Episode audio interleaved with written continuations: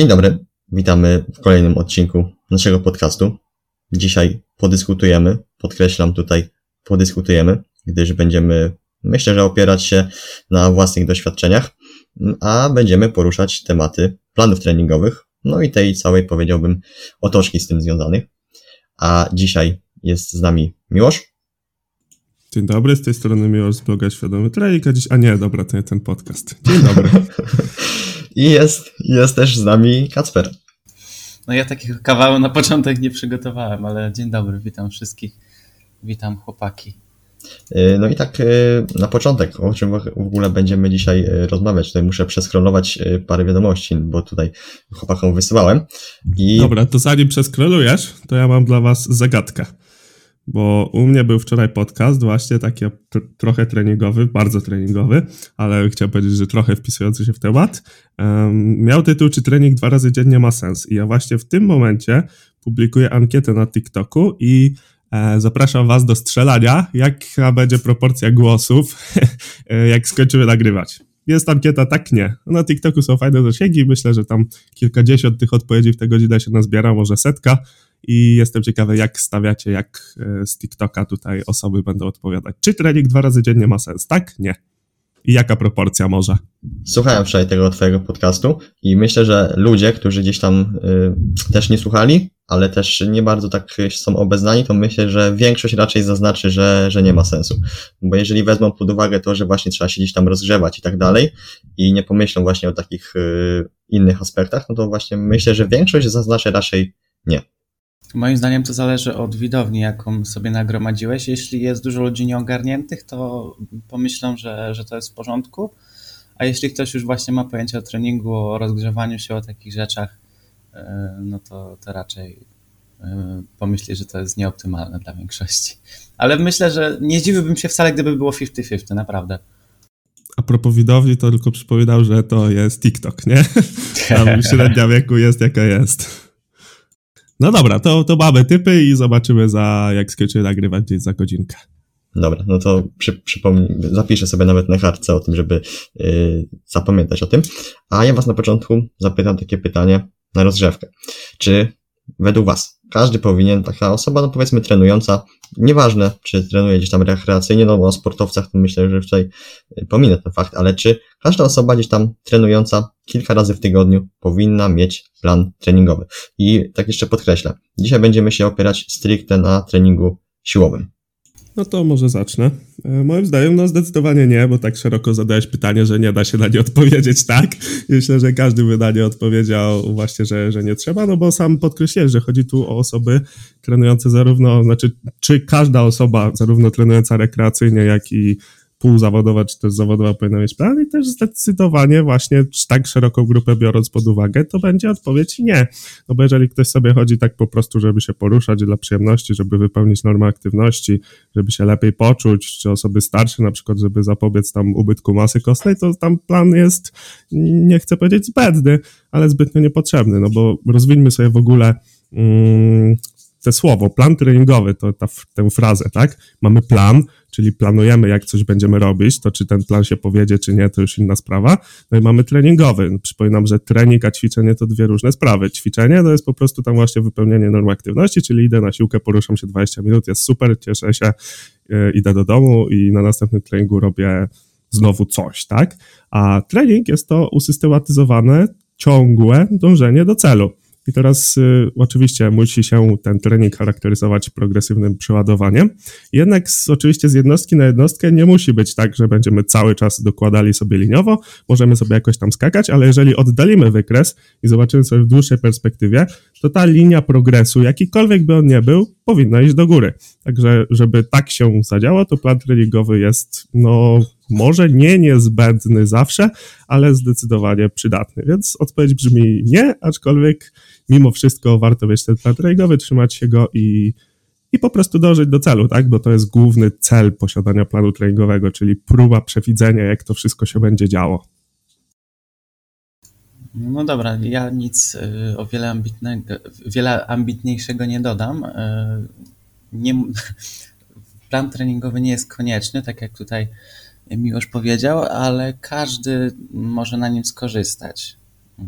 inaczej, każdy na pewno na nim skorzysta, z tym, że nie każdemu będzie on po prostu potrzebny, bo jeśli właśnie komuś zależy tylko i wyłącznie na tym, żeby się poruszać dla y, tak zwanej zdrowotności albo dla mm, poprawy humoru, czy, czy socjalizowania się właśnie z jakąś grupą ludzi, to też jest funkcja ruchu, trochę niedoceniana mam wrażenie, no to ten plan treningowy zupełnie się nie przyda, bo idea tego ruchu jest e, totalnie inna. E, jeśli jednak ktoś ma e, chociaż minimalne ambicje, takie typowo sportowe, że chce sobie coś osiągnąć, typu, nie wiem, ktoś chce poprawić sylwetkę, taki najbardziej popularny, myślę, przykład, albo chce być silniejszy, no to wtedy fajnie, gdyby już się tym planowaniem zainteresował, a nie działał typowo na oślep, intuicyjnie, że tu coś zrobi, tu coś zrobi E, potem ma przerwę, potem znowu coś zrobi, bo mm, to oczywiście da mu wymierne efekty, ale e, ciężko będzie mu ten proces kontrolować i, i ten proces będzie mm, bardzo chaotyczny i w, w takim wypadku plan treningowy będzie e, bardzo pomocny. No także już podsumowując, żeby się nie kręcić tak bez sensu, plan treningowy jest bardzo pomocny dla osób, które mają jakiś cel w, w, w ruchu czyli uprawiają trening. Tak jak Miłosz powiedział, ten plan treningowy jest dla osób, które chcą trenować, a nie dla osób, które chcą się ruszać, które chcą ćwiczyć dla zdrowotności, powiedzmy spacerować od czasu do czasu, pomachać jakimiś hantelkami, dwójkami i, i czerpać z tego frajdę. Okej, okay, ja tutaj się mogę z chłopakami zgodzić. Plan treningowy nie jest konieczny, ale tak jak Kasper zauważył, jest pomocny. I ja nawet tak yy, mogę powiedzieć, bo ostatnio właśnie gdzieś z kimś mm, w komentarzu na Instagramie się właśnie wymieniłem mm, taką wiadomością, że niestety jak, za, jak zaczynało się gdzieś tam trenować, to mm, no bardziej robiło się tak chaotycznie, czyli tak jak Miłosz podkreślił, bardziej się ćwiczyło niż trenowało, czyli coś tam się robiło, na kolejnym treningu znowu się coś innego robiło i nawet jeżeli gdzieś tak powiedzmy ćwiczycie, a nie trenujecie, no to jest fajnie gdzieś tak y, zapisywać to, co akurat robicie, bo w przyszłości możecie gdzieś tak pamięcią właśnie do tych, tych zapisanych kartek, czy tam notatkach w telefonie wrócić i zobaczyć, jak zaczynaliście, jaki gdzieś tam progres zrobiliście. No dobra, słuchajcie. Y, tak, słucham, Kasper, chciałeś coś powiedzieć? Właśnie chciałem powiedzieć, że fajnie, y, że o tym wspomniałeś, bo od razu miałem taki flashback w głowie, że właśnie ja, jak jeszcze nie, nie trenowałem tak E, cudzysłów na poważnie, właśnie nie miałem planu treningowego, e, no to zauważyłem ogromny potencjał w notowaniu w ogóle swojego treningu, czyli w prowadzeniu dziennika. I taki dziennik e, z automatu narzuca nam pewną ciągłość i powtarzalność tego treningu, no bo jeśli zapiszecie sobie kilka treningów z kolei i będziecie je mieć powiedzmy na papierze czy w telefonie, E, no to każdy kolejny trening będzie powiedzmy do, do nich w miarę podobny, bo będziecie chcieli a tutaj dorzucić ciężaru, a tutaj może więcej powtórzeń zrobić, więcej serii. E, więc nawet bez wiedzy o typowym takim planowaniu, programowaniu treningu już można sobie zacząć e, działać w miarę sensownie. No i to ma, to ma według mnie sens, naprawdę warto taki dziennik treningowy sobie prowadzić, nawet jeśli nie mamy wiedzy o planowaniu treningu. A to jeszcze a propos dziennika, to jest taka fajna rada, że wystawiajcie sobie oceny za trening, czyli jak jesteście zadowoleni, to tam sobie wpiszcie piąteczkę, jak wszystko fajnie było, a jak na przykład jakieś tam ćwiczenie nie szło, tutaj coś, coś w technice było nie tak, czujecie się niedoregenerowani, to wystawcie sobie odpowiednio niższą ocenę i potem zastanówcie się, jak będziecie ten dziennik otwierać, czytać, co tego dnia się stało innego niż poprzedniego i to też naprawdę fajnie może, to już w kontekście typowo treningu, bo tu staramy się każdy element dopracować do perfekcji, ale to naprawdę się może fajnie sprawdzić. Dobra, panowie, no to załóżmy, że taka osoba idzie na trening z planem treningowym, y, a czy może źle to zacząłem. Po prostu ma ten plan treningowy, ale, znaczy, jeszcze, jeszcze raz. Y, chcesz coś powiedzieć? To dobra, spoko. Bo ja no muszę ty, ty się zastanów, a ja, a ja tutaj jeszcze coś dodam. Bo mm, właśnie nagrałem też odcinek, wczoraj nagrałem odcinek podcastu na poniedziałek i tam właśnie chciałem powiedzieć, bo ja zacząłem znowu trenować 11 razy w tygodniu. To, to, to pytanie, czy trening dwa razy dziennie ma sens, nie ma, e, nie ma tam przypadku. I nie mam rozpisanego planu na kartce, ale mam jako tako rozpisany plan w głowie. I teraz pytanie, czy ja mam plan, czy ja nie mam planu? Jak wy myślicie? Moim zdaniem y, masz plan, y, tylko no, nie jest on w takiej standardowej formie. Ja, ja się ogólnie utożsamiam z tobą, bo y, sam mam taki niepisany, niekonwencjonalny plan treningowy, który polega na tym, że robię jednostki treningowe, których nie mam zaplanowanych w Excelu czy tam na jakiejś kartce, a po prostu wiem, że dzisiaj jest taki i taki dzień i robię to i to. Także moim zdaniem jak, jak najbardziej, masz plan. No ja myślę, że to i też się zgodzę z Kasprem, no bo masz plan, że tak powiem, działania. Wiesz, wiesz co mniej więcej zrobisz. No tutaj też myślę, że doświadczenie wchodzi w grę, bo jednak y, trenujesz już y, parę lat, no a dziś tam osoba początkująca, no nie do końca, wiesz, będzie wszystko pamiętać. Co ma no, akurat oczywiście. zrobić. Trochę, trochę mi odjąłeś stażu, bo już paręnaście lat. O, to przepraszam. nie, no śmieję się. Y, no właśnie chciałem też podkreślić, że plan wcale nie musi być na kartce, nie? Tylko rzeczywiście, jeżeli y, ktoś jest niski stażem, może mieć problem, żeby sobie to tak wszystko w głowie ułożyć i też inna kwestia, żeby rzeczywiście zapamiętywać to, co robiliśmy na poprzednim treningu, czy też w jakiejś dłuższej perspektywie, nie? No bo jak ja trenuję codziennie, no to nie jest mi trudno zapamiętać, co robiłem wczoraj, ale jak ktoś trenuje trzy razy w tygodniu, to za dwa czy trzy dni może być takie, kurde, ile to na tej sztance miałem, a jakie to ćwiczenie było, nie? Także, no, chciałbym tylko podkreślić, że plan wcale nie musi być rozpisany na kartce, żeby on istniał. I się ze mną zgodziliście, także się cieszę. A teraz, Kuba, już tam ułożyłeś wątek następny? Tak, tak. Dobra, no to mamy osobę, która załóżmy chce sobie dobrać plan treningowy. No i powiedzmy ma dobrane ćwiczenia, ma dobrane serie, powtórzenia, ale co dalej? czy taka osoba ma, y, załóżmy, że oczywiście trenuje gdzieś tam y, rekreacyjnie, ale też możemy gdzieś tam zahaczyć, że przygotowuje się, nie wiem, pod jakieś, y, załóżmy, zawody trójbojowe. No to czy w takim planie gdzieś tam jeszcze powinna się według Was znaleźć na przykład jakieś tempo, czy skala RPI, czy skala RIR? Znowu mam zacząć? E, mo możesz, proszę bardzo. Trudne pytanie, Kacper. Nie, no pytanie jest takie, no wiesz, no trzeba pomyśleć trochę, no ale oczywiście te parametry no, powinny się zawrzeć, nie? No dobra, no to zacznijmy tak. Może od końca. Co było na końcu? Była intensywność względna, tak? Czyli powtórzenia w zapasie albo RPE. I tu w ogóle chciałbym powiedzieć słówko, że to wcale nie jest do końca to samo, bo często przyrównujemy, że RPE to jest tam 10 minus y, RIR, czyli tutaj dla niewtajemniczonych z angielskiego reps in reserve, czyli powtórzeń w zapasie. Jak mamy tam dwa RIR, to byśmy byli w stanie wykonać dwa powtórzenia. No i swoją drogą u osób początkujących wiadomo, kiedy nie ma tego dużego obeznania z treningiem, to ciężko jest dokładnie wskazać, ile tych powtórzeń w zapasie było. E, szczególnie kiedy jeszcze nie ma ogarniętej tak techniki do końca. Druga sprawa, RPE to jest rate of coś tam nie pamiętam, jak Perceived, się rozwija. Perceived exertion. O, właśnie. Czyli doświadczonego I, wysiłku. No właśnie, i to jest y, miara taka typowo subiektywna, nie? Więc może być dla kogoś, na przykład, ktoś może mieć na przykład trzy powtórzenia w zapasie, a jako, że to jest dla niego ćwiczenie takie bardzo angażujące emocjonalnie, bo to też niektóre ćwiczenia lubimy, niektóre nie, niektóre są bardziej obciążające psychicznie, niektóre mniej i to też jest trochę indywidualizm. To dla takiej osoby RP może być 9, a Reps Reserve może być 3 i jak dla mnie to jest zupełnie normalne i wydaje mi się, że nie ma co tego tak spłaszczać do jednego parametru, a można korzystać z nich równolegle. Z tym, że jeżeli no, jesteśmy trenerami i chcemy, żeby ktoś nam powiedział rzeczywiście, ile tak obiektywnie mógłby jeszcze zrobić, a jak to on czuł, no to wiadomo, że trzeba taką osobę wyedukować. I wydaje mi się, że chyba nigdzie tego nie słyszałem, że można te parametry rozdzielić, a to może być naprawdę spoko. I czy te parametry muszą się znaleźć? No to tak, ogólnie jeżeli zapisujemy coś w lirach, to może to mieć dwie podstawy. Jeden, jako totalne rozpisanie objętości, czyli dajesz 100 kg i masz zrobić na tym cztery serie z dwoma powtórzeniami w zapasie. Czyli ja mu nie mówię, ile tych powtórzeń ma być, tylko on ma ocenić sam, ile tych powtórzeń, albo my, jeżeli sobie rozpisujemy, oczywiście tutaj będę takimi skrótami myślowymi operował. E, czy ma zrobić te dwa, ma zrobić ileś powtórzeń, żeby były dwa w zapasie według jego tam oceny, czy też naszej.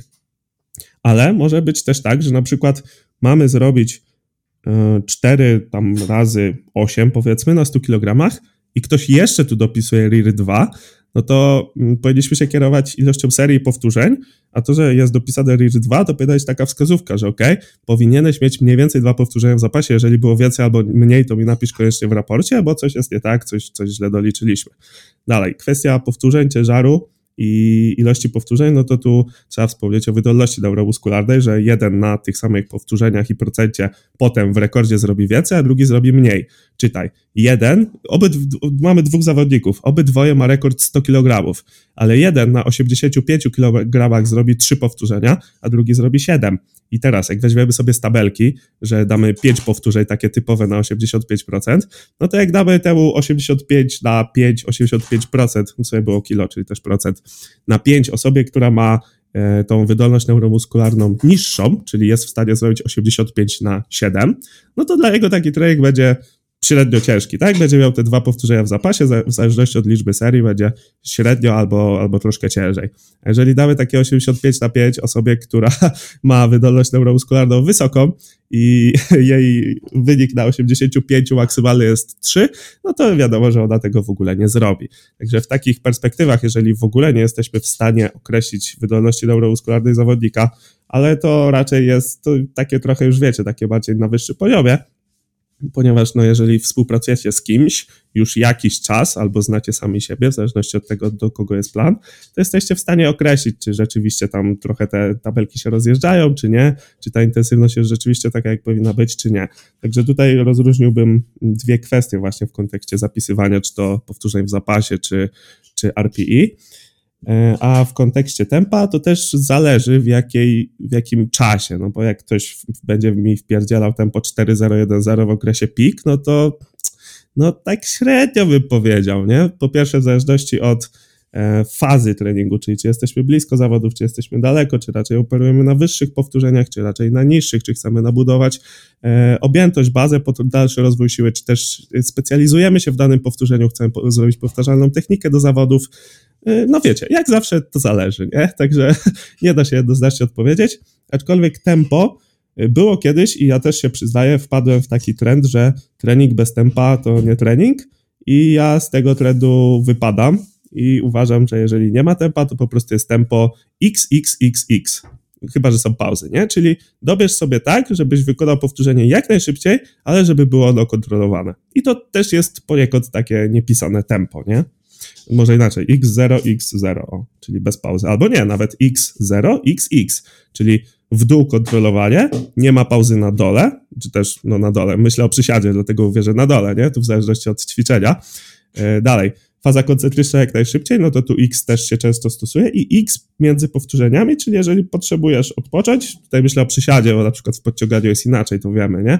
Jeżeli potrzebujesz odpocząć, tam sobie 2-3 sekundy, jak najbardziej rób to i ja w tym nie widzę problemu. W niektórych oczywiście e, częściach planu, czy też bloku treningowego, o, w różnych blokach, o, żeby było dokładniej. Przekazuję głos Kubie. E, właśnie jak wspomniałeś o tym tempie, to też chcę tutaj zaznaczyć, że jakiś czas temu był taki ogromny wysyp infografik na Instagramie właśnie o tego tempa i no zauważyłem, że ludzie się trochę chyba zbyt bardzo spuszczali nad tym tempem, tak jak też mówiłeś, że wpadłeś w taki jakiś trend, no i dla mnie akurat, wiesz, dla osoby, która mm, nie skupiała się na tempie, bo ja tak naprawdę 90% ćwiczę y, z ciężarem własnego ciała, mm, gdzie ktoś może powiedzieć, że tutaj tempo może mieć znaczenie, mm, ale akurat ja wolę właśnie podejść do tego, żeby te ćwiczenia, te powtórzenia wykonywać w sposób kontrolowany. No jeżeli oczywiście ktoś potrzebuje gdzieś tam progresji, bo akurat y, z masą własnego ciała gdzieś to jest fajny dodatek, żeby gdzieś mm, wydłużyć te powtórzenia. Mm, I zgubiłem wątek, ale biję do tego, żeby po prostu nie spuszczać się, myślę, nad, nad tym tempem, tym bardziej jeżeli trenujemy gdzieś tam właśnie dla, dla siebie przede wszystkim. Bo myślę akurat, że to jest y, taki punkt w tym planie treningowym, który chyba właśnie ja, to jest y, pierwsza rzecz, którą bym chyba z tego planu w ogóle wyrzucił. Słucham cię, Miłosz. Ogólnie chciałbym dodać, że pewnie właśnie ten odwrócenie tego trendu, czyli odchodzenie od tego wciskania tempa na siłę, e, ukazał się wtedy, kiedy popularniejsza stała się teza potwierdzona oczywiście tam pewnymi badaniami, że tempo w treningu hipertroficznym, inaczej wydłużanie tempa ekscentrycznego w treningu hipertroficznym tak naprawdę nie daje jakichś lepszych rezultatów, a to było dosyć długo powielane i ja też nie wiem w sumie, bo nie wiem na jakiej, na jakiej podstawie znaczy inaczej, no, czytałem te badania, tak, ale nie pamiętam teraz. Nie pamiętam z którego roku były te badania, bo wiecie, tam kiedyś się utarło, że kiedyś, kiedyś czytaj, nie wiem, tam z 5-10 lat temu, tak? No to nie tak, nie tak bardzo kiedyś. E, że właśnie spowalnianie fazy ekscentrycznej powoduje więcej mikrourazów, a wiadomo, mikrourazy powodują hipertrofię, tak kiedyś myślano. E, no i dlatego powinniśmy spowalniać fazę ekscentryczną, żeby mieć większe przyrosty. No i teraz tak, zmieniło się postrzeganie właśnie hipertrofii, czyli mikrourazy poszły na dalszy plan, albo w ogóle na prawie że żaden plan. No i właśnie to, to tempo zostało podważone i potem się okazało, że no bo o co chodzi? Jeżeli mamy dłuższą fazę ekscentryczną, czyli na przykład w przysiadzie schodzimy 4 sekundy w dół zamiast sekundę, no to my się męczymy i potem mamy mniej siły na tę fazę koncentryczną. No a jak wiemy, do budowy masy mięśniowej potrzebujemy aktywacji wysokoprogowych jednostek motorycznych oraz wysoko, wysokiego napięcia mechanicznego. No. A mm, podczas fazy ekscentrycznej jesteśmy silniejsi niż podczas fazy ekscentrycznej, dlatego ten sam ciężar jest mniejszym procentem ciężaru maksymalnego, zatem możemy aktywować mniejszą część mięśnia. Zresztą spowalnianie fazy koncentrycznej działa po, podobnie. Dobra, to tyle. No jak się zaczęła taka y, y, dyskusja o tym tempie, no to od ciebie mogę dodać tyle ze swojej praktyki i, z, z mojej praktyki trenerskiej i z, takiej, z takiego treningu E, samego siebie, no to najważniejsze po prostu dla mnie jest to, żeby. Mm, albo inaczej, stop. Tempo to jest narzędzie. Jak, jak każdy inny parametr treningowy, można go używać mądrze. Na przykład w ćwiczeniach można wydłużyć sobie właśnie fazę ekscentryczną, żeby popracować nad techniką, albo żeby wzmocnić sobie jakieś gorsze miejsca, jakieś słabsze fazy ruchów E, a można go używać głupio, typu właśnie rozpisywać co do sekundy każdą fazę, włącznie z pauzami, męczyć się tym psychicznie, fizycznie, no i niepotrzebnie komplikować sobie życie.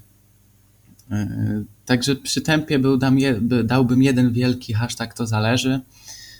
Zależy przede wszystkim od przypadku i od, od celu, od specyfiki treningu, no bo nie oszukujmy się, jednej osobie takie tempo może bardzo pomóc, osobie na przykład trenującej, nie wiem, dwubój, trójbój, a tak jak Kuba, czy powiedzmy ja, bardzo często trenujemy sobie typowo kalistenicznie, no to nam takie tempo na, na stałe ani ziębi, ani grzeje, prawda? W pompce czy, czy w jakichś innych ćwiczeniach typu podciąganie mm, tempo jest średnio przydatne, a jedyne na czym tak naprawdę warto się skupić, to jest to, żeby powtórzenia były kontrolowane i żeby faza ekscentryczna była zazwyczaj wolniejsza od koncentrycznej, czyli no na przykład jak się podciągamy na drążku, to żeby opuszczanie było kontrolowane i nieco wolniejsze od, od tego podciągania się, no bo nie, nie można o tej fazie ekscentrycznej zapominać, ona też jest ważna, mm, choćby do, do budowania mięśni, nie? I, i działa przeciwkontuzyjnie na pewno jak się, jak się będziemy za każdym razem tak opuszczać jak taka szmata bezwładnie, no to nie zrobimy sobie dobrze tym na pewno. Także tempo, tempo. Dyskusję o tempie myślę, że bym zakończył. Chyba, że ktoś ma coś do dodania. Ja jeszcze słówko powiem. Proszę bardzo. To, to tam się chyba zakręciłeś z tą basą wieścią, bo właśnie wcześniej powiedziałem, że to większego wpływu nie ma. I to tam na jakichś badaniach było potwierdzone, jest tylko z gwiazdką. Chyba, że uważasz inaczej, albo masz na to tego, to chętnie podyskutuję, znaczy, nie? Ja nie miałem na myśli celowego wydłużania fazy ekscentrycznej, tylko mm, chodziło mi o to, żeby tak nie machać bez sensu, nie opuszczać się y, do, żeby się nie hamować na tkankach y, twardych, nie? Y, żeby tak się nie miotać. O to mi tylko wyłącznie chodziło. Nie, nie, nie o to, żeby wydłużać celowo. Jasne, ja tu muszę coś zobaczyć w internecie, bo jest taki rodzaj podciągania crossfitowego, który właśnie jest takim swobodnym opuszczaniem się. Tak, to się nazywa keeping pull up. Keeping, tak. I, no i tam po prostu się, się lata, a nie podciąga. No i wiadomo, tych powtórzeń można nabić więcej, ale to trochę potwierdza, dlaczego crossfit jest tak kontuzjogennym sportem.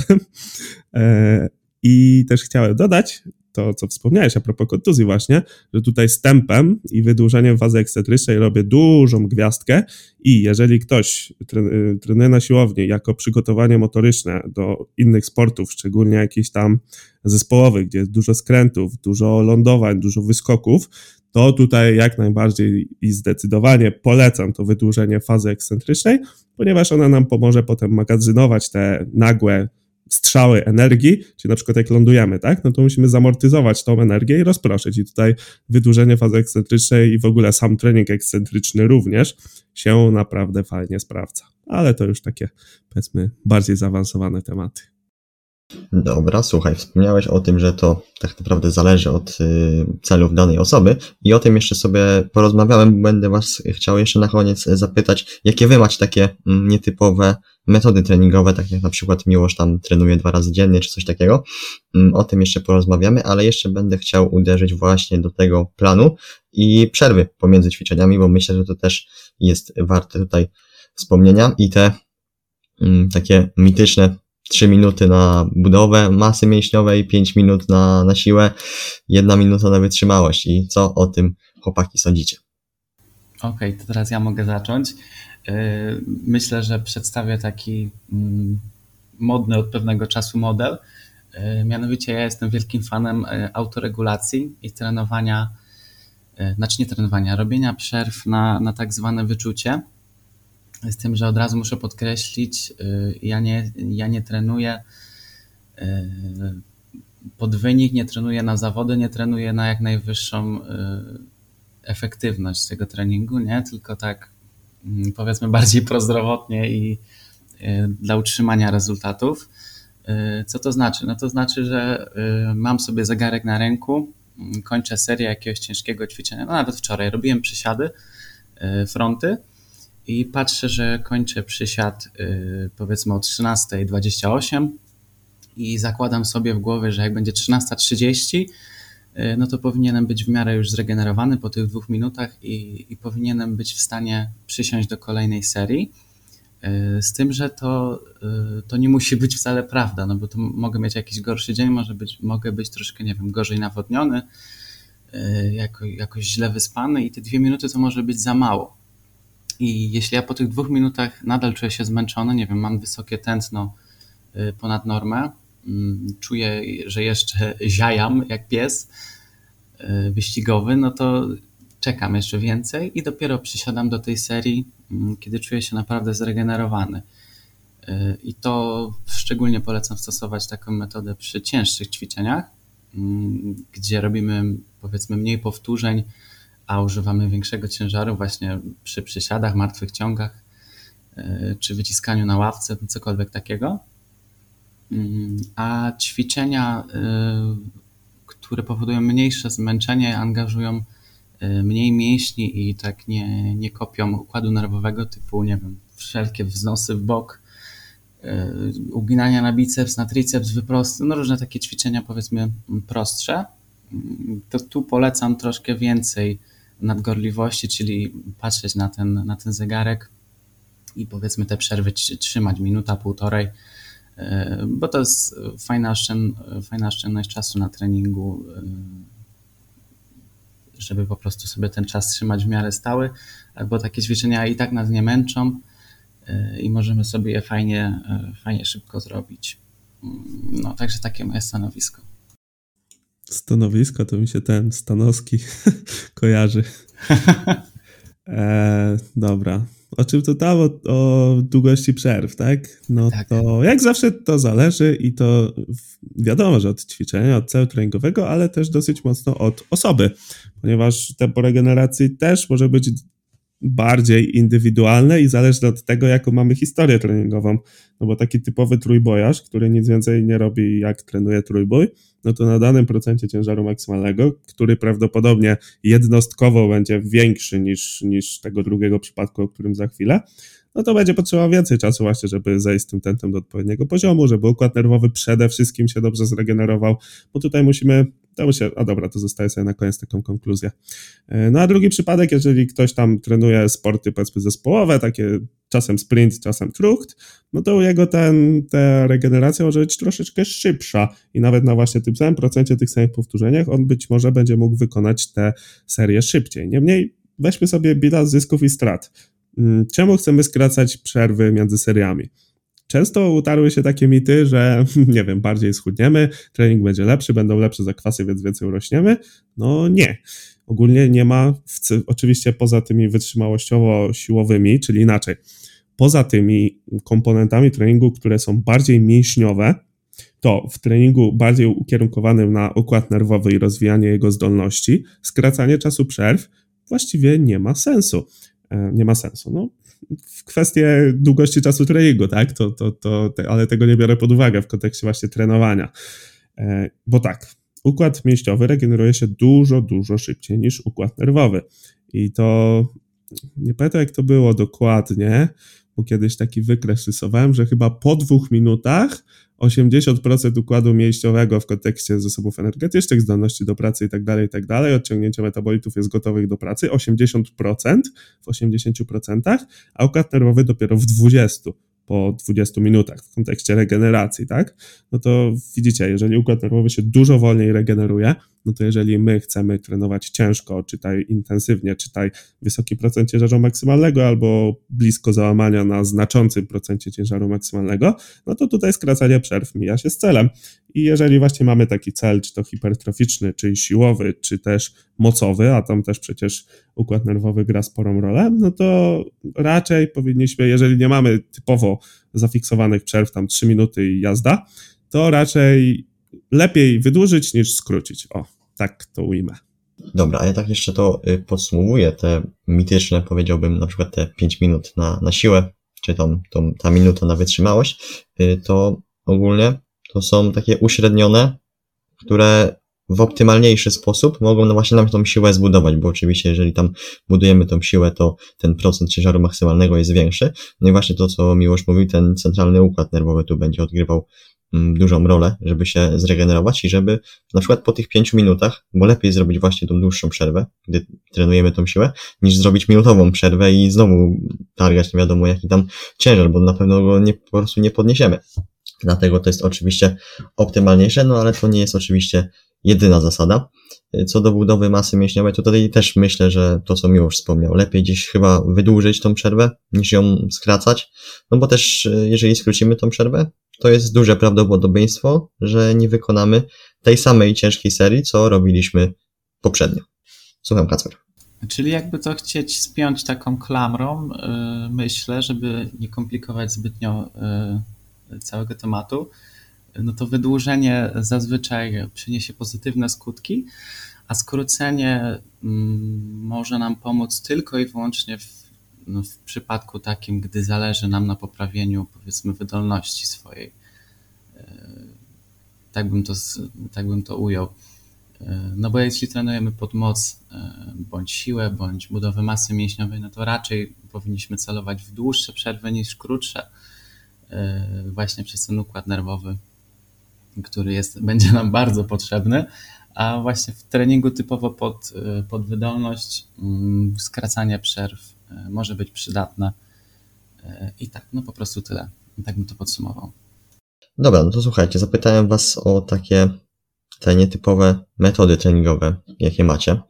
I mogę zacząć, a Wy tam możecie się zastanowić. I ja mogę od swojej pierwszej metody zacząć której dosyć często używam, czyli takich y, super serii, ale jednego ćwiczenia na przykład. Mm, często rozpoczynam, powiedziałbym, serię tej super serii y, od na przykład pompek na, z nogami na podwyższeniu. Robię mniej więcej do tak pięciu powtórzeń w zapasie. Robię sobie mniej więcej 15-20 sekund przerwy i dobijam to pompkami klasycznymi. Też często gdzieś, yy, na przykład, jeżeli robię cięższe serie, jeżeli cięższe serie, to jest też oczywiście subiektywne. Mm.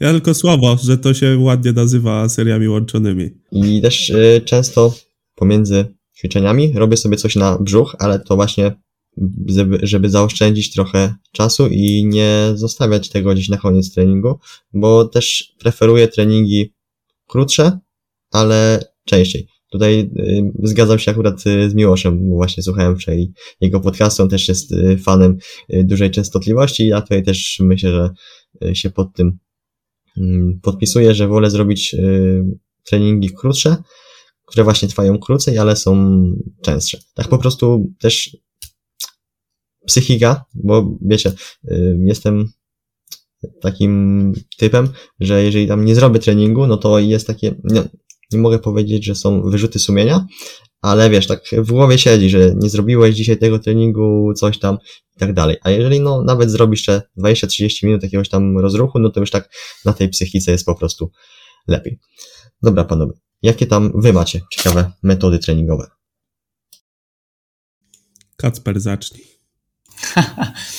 Ogólnie twoje pytanie jest troszkę y, takie do pomyślunku, no bo y, jakie ja mam metody treningowe? Kurde, nie wiem, ja jestem ogólnie wielkim fanem y, optymalizacji y, wszystkiego, czego się da, jak chodzi o trening. Czyli ja lubię szybko, lubię intensywnie, ale lubię też konkretnie, czyli jak już podchodzę do serii, to ona ma być na wypoczętym, zregenerowanym ciele i ma być zrobiona no, po prostu na 100%. Y, Nie to, że podchodzę zmęczony, robię byle jak, potem byle jak odpoczywam. Y, No nie wiem, lubię się na przykład bawić z seriami łączonymi i z super seriami. To znaczy, mm, na przykład jeśli mam, y, chcę sobie dodać y, do planu jakieś dwa, trzy proste ćwiczenia, y, typu nie wiem, mm, co ja tam robię.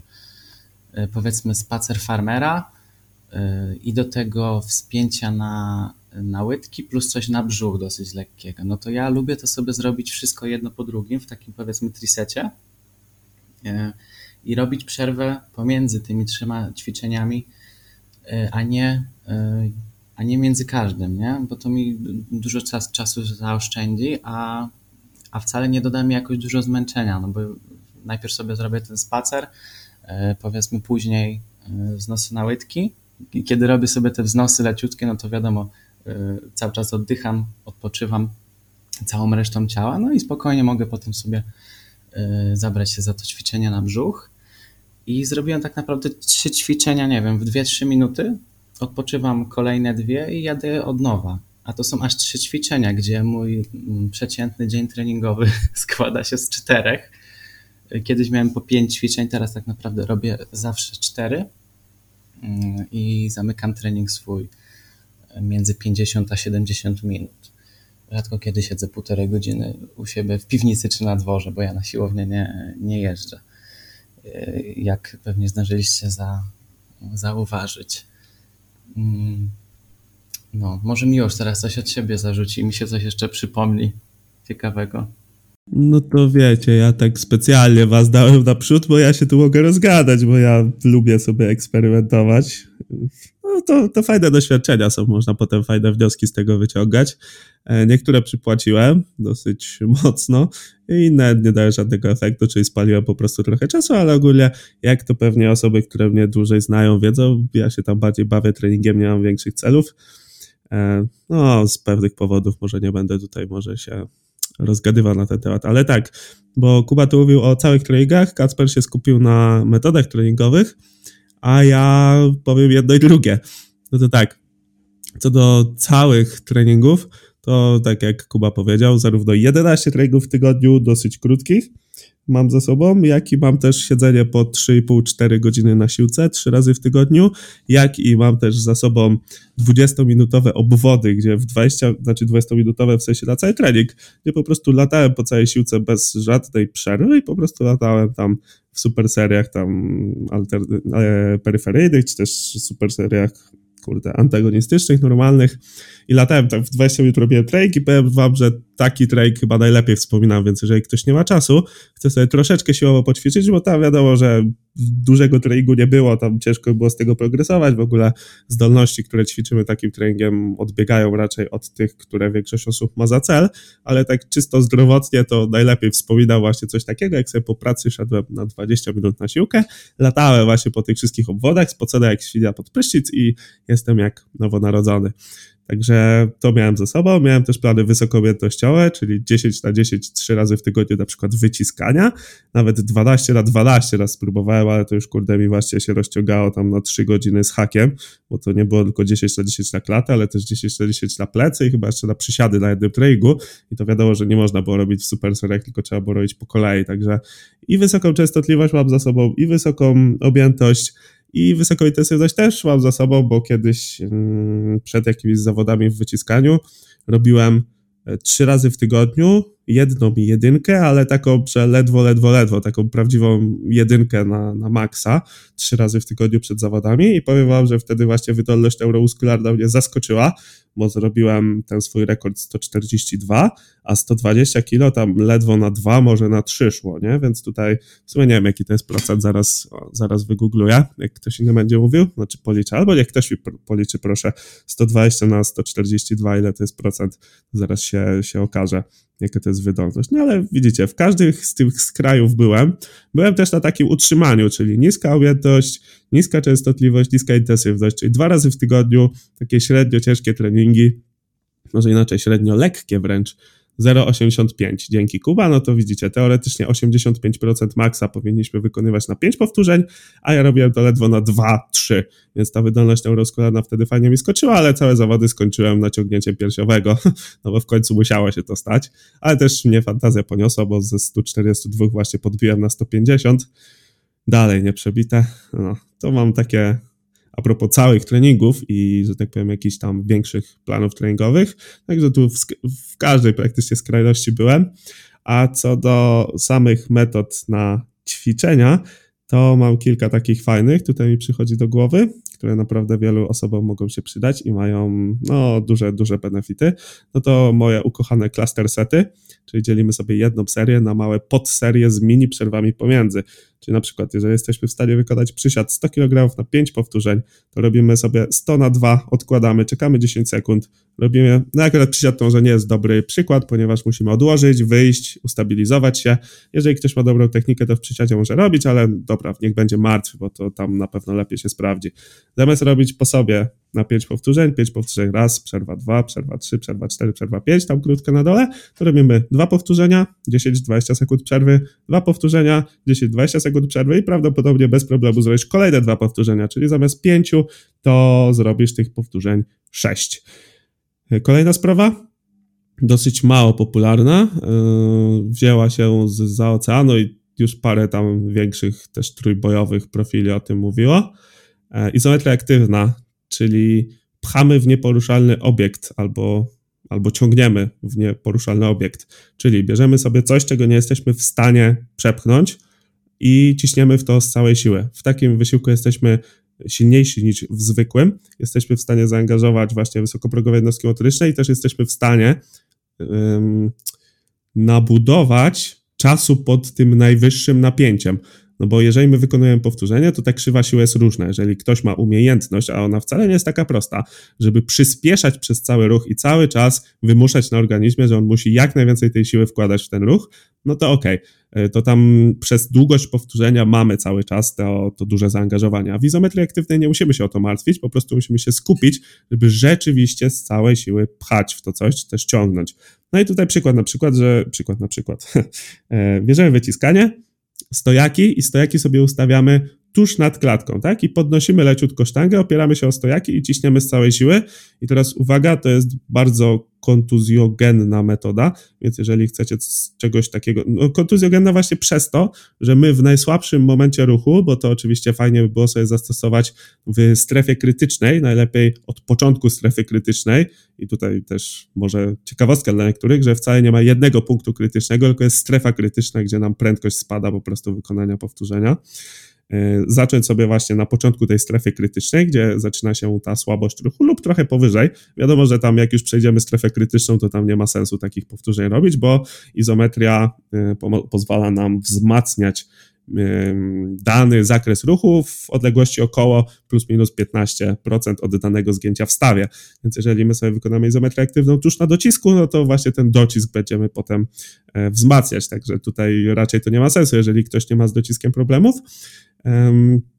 Także tak, właśnie na samym początku lub gdzieś tam w środku tej strefy krytycznej, no i skoro tam jesteśmy słabsi, to też jest często po prostu anatomicznie gorsza pozycja w danym ruchu, no to właśnie tutaj kontuzje przez pełne napięcie mięśnia, pełne na daną chwilę, mogą się właśnie tu jakieś naciągnięcia czy, czy naterwania nawet zdarzyć e, przez to. Także jeżeli byście z tego korzystali, to po pierwsze raczej już dla osób zaawansowanych i które rzeczywiście wiedzą, co robią, a dwa, y, zróbcie taką typową rozgrzewkę seriami wstępnymi do tej izometrii, czyli nie pchajcie od razu z całej siły na 100%, tylko zróbcie sobie kilka serii takich przygotowujących, czyli seria jedna sekunda na przykład na takie 40%, oczywiście tu nie jesteśmy w stanie dokładnie tych procentów określić, ale tak jak czujemy, nie?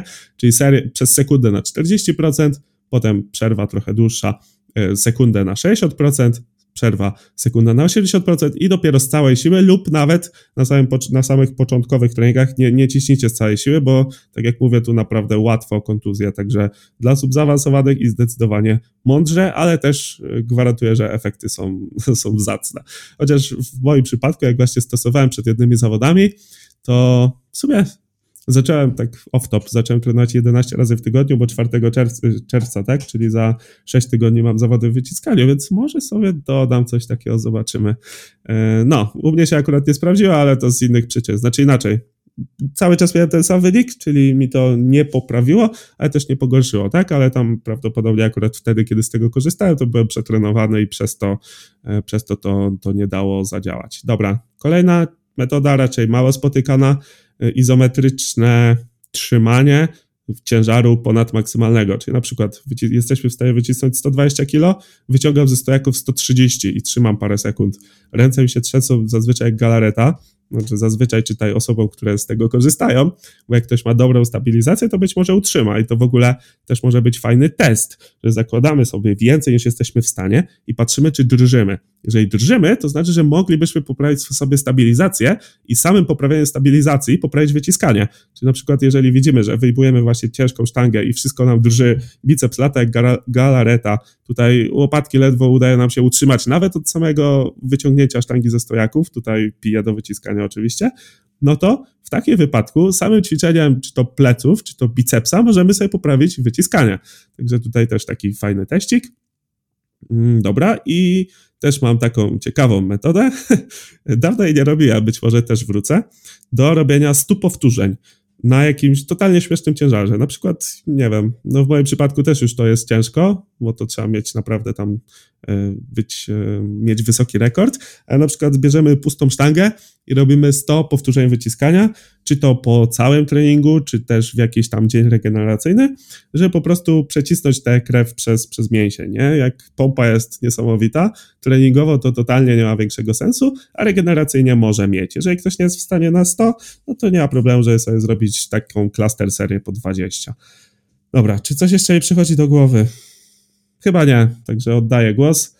E, a jak mi, coś wpadnie jeszcze, to, taka... to dam, dam znać taka metoda chyba też za oceanu, ale możliwe, że, że wcale nie. A propos właśnie pobudzania wysokoprogowych jednostek motorycznych, y, no to od niedawna, dosłownie jakoś od dwóch, trzech tygodni y, przed swoimi treningami, mm, no bo może, żeby nadać tło, wysokoprogowe jednostki motoryczne można pobudzić na dwa sposoby. Możesz mnie już poprawić, jeśli powiem coś głupiego. Y, pierwsza to jest używanie po prostu wysokiego mm, procentu ciężaru maksymalnego, gdzie żeby po prostu ten, ten ciężar utrzymać bądź też przesunąć, y, potrzebujemy te, układ nerwowy potrzebuje te jednostki motoryczne zaangażować, y, bo potrzebne nam będzie dużo włókien mięśniowych. A drugim sposobem jest y, używanie małego ciężaru, bądź też bez ciężaru, zależnie od ćwiczeń, z tym, że mm, wtedy bardzo ważne jest przyspieszenie. Musimy powtórzenia wykonywać jak najszybciej, jak najbardziej dynamicznie. Wtedy układ nerwowy też E, potrzebuje zaangażować wiele włókien i właśnie e, te bardzo ważne mm, wysokoprogowe jednostki motoryczne. E, ja, to, ja używam tego na dwa sposoby. Mm, na górę ciała i na dół. Pierwszy patent robię przed. Patent w ogóle, co ja gadam. Pierwsza metoda to, jest, to są pompki z klaśnięciem albo po prostu pompki takie bardzo dynamiczne z wyrzutem tułowia jak najwyżej. To są powiedzmy dwie, trzy serie na niskich powtórzeniach między 3 a 5 y, i zawsze robię to w formie rozgrzewki przed y, pompkami, które robię normalnie już z ciężarem później. Co zauważyłem u siebie, no to przynajmniej dwa powtórzenia w każdej serii więcej, w każdej serii roboczej. Mimo, że normalnie później się dogrzewam seriami wstępnymi bez, bez, bez Kurde, Kuba, napisałeś i nie wiem, co teraz mówię. Dogrzewam się seriami wstępnymi z mniejszym e, ciężarem. E, no to i tak dodanie tej metody, czyli właśnie powtórzeń eksplozywnych e, w formie rozgrzewki, widzę zdecydowaną poprawę, a stosuję to jeszcze przed przysiadami. Ja aktualnie robię tylko jeden wariant przysiadu, to są właśnie fronty i przed frontami robię sobie mm, skoki. To są różne warianty. Robię wieloskoki, robię po prostu skok wzwyż z miejsca i też oczywiście na niskie powtórzenia między 3 i 5, bo to nie chodzi o to, żeby się zmęczyć, absolutnie. My nie mamy mieć potem zadyszki, e, tylko my mamy jak najszybciej, intencjonalnie wykonać jakiś ruch, żeby zaangażować e, dużo mięśni. E, my mamy pobudzić układ nerwowy, a nie mamy zmęczyć układu nerwowego, ani tym bardziej zmęczyć mięśni. To w ogóle nie o to chodzi. Skoki na jednej nodze, przeskok z jednej na drugą, taki bardzo dynamiczny. Mm, no i to podobnie jak w pompkach u mnie zaowocowało E, dołożeniem co najmniej jednego powtórzenia w każdej serii, gdzie tych serii mm, zazwyczaj mam 4-5 roboczych, no to to też jest myślę fajny wynik i warto się tym zainteresować. Miałem też wspomnieć o wprowadzaniu do ćwiczeń takich, dawno tego nie robiłem, ale pamiętam, że jak ja jeszcze się bawiłem w wyciskanie i w przysiady takie tylne na trochę większym ciężarze, no to bardzo się zaprzyjaźniłem z backofami, gdzie po prostu robiłem co serię dokładałem ciężaru, dochodziłem do jakiegoś tam e, momentu, w którym e, założony przedział powtórzeń był dla mnie ciężki, czyli powiedzmy miałem przedział 4-6 e, i dochodziłem do ciężaru, na którym 6 powtórzeń już było naprawdę męczące, powiedzmy takie RP 9, no to w tym momencie był to dla mnie sygnał, że to jest mój, mój top set tak zwany, ta seria najcięższa. Zdejmuję ze sztangi powiedzmy między 10 a 15 e, ciężaru i robię e, backoffy, czyli te serie lżejsze, ale dzięki temu, że seria najcięższa e, była z większym ciężarem niż, niż te późniejsze, no to układ nerwowy dostał sygnał, że będzie ciężka robota, trzeba zaangażować dużo mięśnia, a tu ja mu nagle zdejmuję ciężar, i on na wysokim zaangażowaniu e, tych wszystkich włókien e, wykonuje lżejszą robotę dużo wydajniej e, niż gdyby to robił mm, bez tej najcięższej serii. Myślę, że to też jest fajna metoda, którą sobie warto mm, wdrożyć w takich ćwiczeniach typowo już z ciężarem, mm, typu właśnie wyciskanie, przysiad. No. Także tyle ode mnie, już chyba słucham Cię Miłosz. No to tak, chciałbym dopowiedzieć tylko, zaznaczyć, bo tam powiedziałeś, że mm, podczas eksplozywnych ruchów można to nawet robić bez ciężaru, to tak jak potem to wyjaśniłeś, to jest spoko, ale tu chciałbym zaznaczyć wyraźnie, nie, że jeżeli mamy na przykład wyciskanie, inaczej, ruchy możemy podzielić na takie, które nas ograniczają i takie, które nas nie ograniczają ponieważ mamy coś takiego jak hamowanie nerwowe, czyli jeżeli my chcemy przyspieszać, a nam się kończy zakres w stawie, to układ nerwowy nam nie pozwoli dalej przyspieszać, żeby nam nie wyrwać tego stawu, tak, żeby się nie uszkodzić. Więc na przykład w wyciskaniu pustą sztangą, nawet jak będziecie robić najszybciej, jak tylko potraficie, to prawdopodobnie nie uzyskacie dobrego efektu, ponieważ jesteście ograniczeni. Jakbyście wyrzucali tę sztangę, co, czego nie polecam, to jeszcze było spoko, nie? Ale właśnie w takich ćwiczeniach jak podskoki, pompki. Tutaj nie mamy takiego ograniczenia, bo po prostu lecimy do góry, nie? Oczywiście w tym kontekście hamowania nerwowego to, to też w jakimś tam stopniu działa, no ale nie mamy tego ograniczenia, że wyciskamy do pewnego momentu, i, i koniec, że musimy wyhamować ten ruch do, do tego jednego momentu. Poczekaj, Kacper, bo tu jeszcze dokończę tylko wątek, bo mówiłeś o dwóch sposobach na aktywację jednostek motorycznych, wysokoprogowych jednostek motorycznych. Tak swoją drogą to jeszcze tylko dopowiem, że ta nazwa wysokoprogowe jednostki motoryczne tak mi się trochę wydaje nietrafiona, bo trochę sugeruje, że są wysoko i nisko, nie? A tak naprawdę to wszystko idzie bardzo płynnie i rodzajów jednostek motorycznych, jeżeli dobrze pamiętam, jest ponad 120. Także tutaj są niskie, średnio niskie, średnio wysokie, pośrednie, pośrednie niższe, pośrednie wyższe, wysokoprogowe, najwyższego progu i tak dalej, i tak dalej, nie? Dlatego tak jak często staram się mówić, to mówię jednostki motoryczne najwyższego progu, bo to mi się wydaje właśnie takie bardziej rozwijające na ten temat, że to nie jest takie zero-jedynkowe, że albo mamy niskoprogowe, albo wysokoprogowe. No nie, tam, tam naprawdę dużo się dzieje w tym temacie.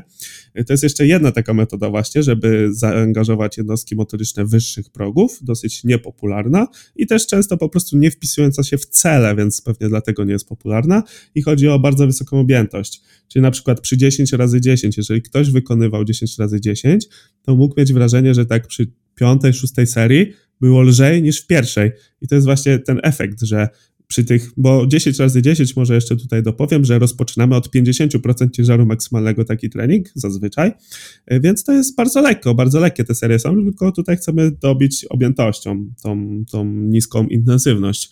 No i właśnie, jeżeli będziemy robić niskim procentem ciężaru maksymalnego i zmęczymy te jednostki motoryczne niższego progu, no to jeżeli one nie będą miały siły, a my musimy dalej wykonać ruch, no to trzeba będzie angażować te mocniejsze jednostki. I przy właśnie takiej dużej objętości też jest szansa na aktywację tych jednostek motorycznych wyższego progu. Oddaję głos Kacprowi. Tak, ja myślę w ogóle, że każdy tego na sobie doświadczył E, ale nie każdy musiał to jakoś e, logicznie powiązać z tymi e, jednostkami motorycznymi, no bo myślę, że niejednokrotnie, jak kiedy ktoś robił jakieś ćwiczenia, którego miał dużo serii, i to może być obojętnie, wyciskanie, przysiad, pompki, cokolwiek takiego, no to skapnął się w pewnym momencie, że kurde, ta czwarta seria mi poszła lepiej niż pierwsza, a przecież Tylko teoretycznie wiesz, powinienem być bardziej zmęczony. No. Tylko wiesz, często to też jest, tylko dopowiem, że ciężko to rozróżnić, a to może być kwestia złego rozgrzania, nie? Możesz się nie dogrzać i dogrzewać się głównymi seriami, więc tu też trzeba by było to rozróżnić. Tak, tak, zależy od rozgrzewki. Jeśli ktoś się fatalnie rozgrzewa albo w ogóle tego nie robi, no to niczym dziwnym jest lepsza forma w, w czwartej serii niż w pierwszej. A łapę podniosłem wcześniej dlatego, bo powiedziałeś, że wyciskanie z pustą, z pustą sztangą nam nie pomoże. E, owszem, nie pomoże, ale na przykład e, można się wtedy zainteresować piłkami lekarskimi, robić mm, różne wyrzuty, e, czy tam pancze, nie wiem jak to na polski przetłumaczyć. W każdym razie na pewno wiesz o co mi chodzi, prawda? Tak, wykonywałem i polecam. No i to, to jest właśnie to ćwiczenie nieograniczone, nie? że wyrzucasz piłkę i nie masz czegoś takiego, że musisz się zatrzymać do któregoś momentu, tylko możesz puścić sobie tą piłkę nie, nie, w dal, nie, no właśnie. O to w tym chodzi, że możesz z taką wściekłą dzikością tą piłką miotać nic cię nie ogranicza. Ona sobie leci, a ty wykonujesz ruch po prostu jakbyś, jakbyś był w nieograniczonej przestrzeni. No. A tak swoją drogą to kiedyś próbowałem właśnie zrobić takie wyrzucanie piłki w, we wzorcu wyciskania, czyli nawet prostopadle, prostopadle, jest, równolegle do grawitacji, czyli po prostu kładłem się i wyrzucałem w górę. I wtedy sobie kładłem, mm, leżałem po prostu na piłce bosu, żeby zamortyzować to, ale nikomu nie polecam, bo wyłapanie takiej piłki po to, jak wysoko wyrzucimy, jeszcze gdzieś tam minimalnie w którąś stronę, to, to nie jest nic miłego, a nawet jak ona leci wprost w, w to miejsce, co my chcemy, to jeżeli ktoś ma taki nie wiem, czy to można nazwać problemem, ale czasem na przykład jak ktoś robi wyciskanie francuskie, to przez tam momenty siły na łokciu jest taki dyskomfort, no to jeżeli ktoś ma coś takiego, to zdecydowanie nie polecam, bo właśnie tam jest taki, taki właśnie duży moment siły na łokciu i to może w dłuższej perspektywie y, zaszkodzić. Także tutaj akurat tego nie polecam, jakby to komuś przyszło do głowy, ale można zrobić to samo, wyrzucając po prostu stojąc piłkę do przodu, nie? I rzucając w coś przed sobą. No tak, jeśli może coś na nas spaść a jest wariant, w którym y, to na nas nie spada, to warto jest zainteresować się tym bezpieczniejszym.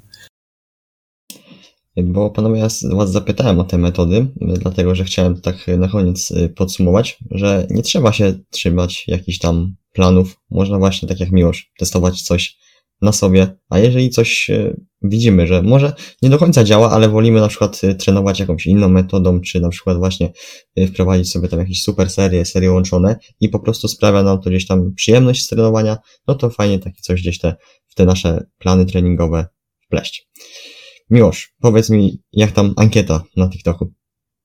No to ja tylko jeszcze powiem, że pamiętajcie, że ja się bawię treningiem i że nie mam celu, nie? Jeżeli ktoś ma jakiś cel, no to taka zabawa to może być różnie, bo może się okazać, że jakąś metodę treningową będziecie sobie próbować, a ona wam wręcz zaszkodzi, nie? Także tutaj z gwiazdeczką taką, to raz, a dwa, co jeszcze chciałem powiedzieć... Hmm a, żeby nie skakać zbyt często właśnie z metody na metodę, dajcie jej zadziałać, nie? Nie róbcie tak, że tydzień sobie poćwiczycie bardzo często i mówicie, że działa albo nie działa, albo że właśnie przechodzicie po tygodniu z, na, z wysokiej częstotliwości i niskiej intensywności na przykład na wysoką intensywność i no wiadomo, że jeżeli nie jesteście przyzwyczajeni do ciężaru, to ten trening będzie wyglądał gorzej i z tego tytułu jakichś tam wniosków, żebyście nie wyciągali, nie? Więc tu też taka, taka uwaga, jeżeli ktoś nas słucha.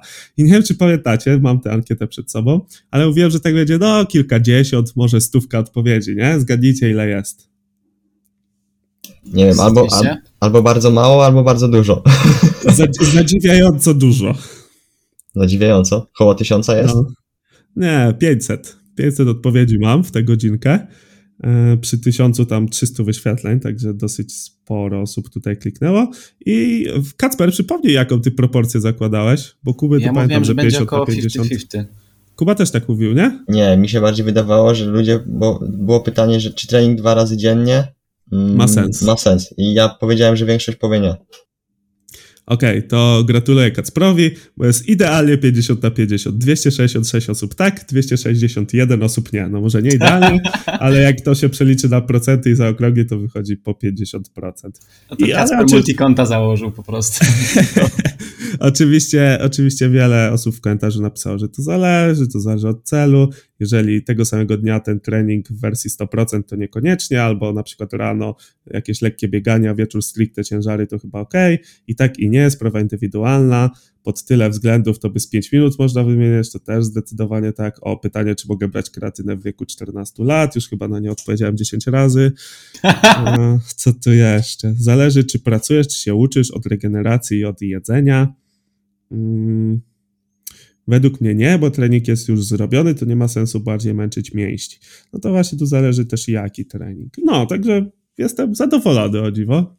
E, pół tak, pół na nie sugeruje, że rzeczywiście odpowiedź jest to zależy, a ta odpowiedź jest poprawna. Także pozytywnie, pozytywnie ta ankieta wypadła.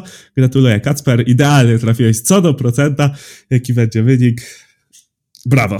Ja, że, jak się kiedyś spotkamy, to, to kupię ci rożka. W ogóle, to, w ogóle to trochę moja rożkowa miłość jest, że tak powiem, ukrywana, bo nie wrzucam, nie wrzucam na, na stories rożków, ale tutaj, jeżeli ktoś pamięta, jak rok temu wrzucałem kilka razy dziennie rożka na storiesy, to tak, to jest dalej aktualne przy każdej wizycie w sklepie. Czy jest ciepło, czy jest zimno, byleby był w lodówce, to rożek wpada. To ja rożków nie pamiętam, ale, ale pamiętam. Yy nie wiem kiedy to było, pewnie przełom 20-21, jak codziennie wrzucałeś skyry i się chwaliłeś, że jesz ich na potęgę. Chyba nawet pisałem do ciebie kiedyś, że jak ty to robisz, że tyle tego żresz. No, pamiętam. Miałem challenge, to było w 2020 chyba, że miałem challenge. Chciałem zjeść 1000 skyrów dziennie, czyli średnio 3, 1000 skyrów rocznie. No właśnie, rocznie chciałem powiedzieć. czyli, czyli tam średnio 3 dziennie i już mi się tam w kwietniu chyba przestało chcieć liczyć, ale jestem przekonany, że, że, że, było, że był ten tysiąc, nie? Bo w kwietniu właśnie, jak przestałem liczyć, to tam byłem na lekkim tam minusie, porównując średnio, jak to powinno iść. Tam chyba w kwietniu to była jedna trzecia roku i miałem tam około 250, czyli było trochę poniżej, ale y, przechodziłem na redukcję. No a wiadomo, że na redukcji tych skyrów leci o wiele więcej. Ja też bardzo, bardzo sobie cenię ten produkt. Także wydaje mi się, że w tamtym roku tysiąc skyrów było. Szkoda, że w tym roku nie zacząłem, chociaż akurat e, od, do dzisiaj tych skyrów zbyt dużo zjedzonych nie było. Miłość, największy producent plastiku w Polsce. O nie, eko, ekoświry mnie zaatakują.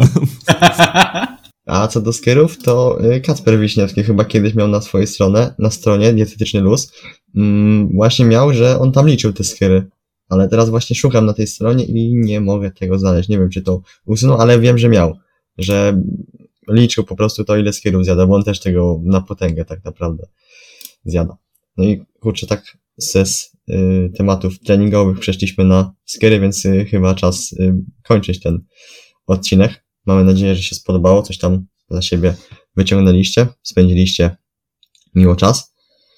I co?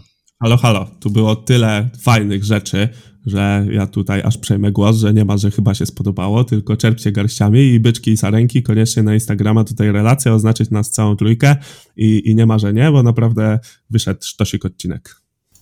Też tak samo. Ja się tylko mogę pod tym podpisać, kurde. Nie ma, nie ma lipy. Tak, musi zostać udostępnione, a jeżeli jeszcze tam nas nie oceniliście, czy to na Spotify, czy nie daliście subika na YouTube, to teraz to możecie ładnie zrobić. My odsyłamy na nasze Instagramy, buduj siłę, świadomy trening i Stypszyński. No i do Radzia też możecie wbić. Właśnie tam Radzia to możecie poprosić, żeby w końcu wbił na te podcasty, bo opierdala się ostatnio w robocie i to nieźle. Także tam wiecie, DM-ki do Radzia, żeby wpadł na następny odcinek. Co panowie? Słyszymy się następnym razem. Możecie się ładnie tutaj pożegnać. A na koniec klasycznie zachęcam cię do podzielenia się z innymi, a jeżeli cenisz to, co robię, a nie, to nie ten. Zapraszamy na Patronite'a, którego nie ma.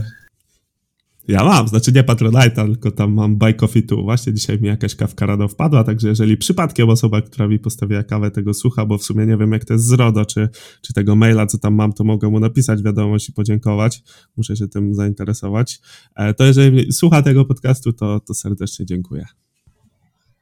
Dobra, no to co, panowie? Kończymy. Do zobaczenia. Siemka. Dzięki wielkie, do, do usłyszenia.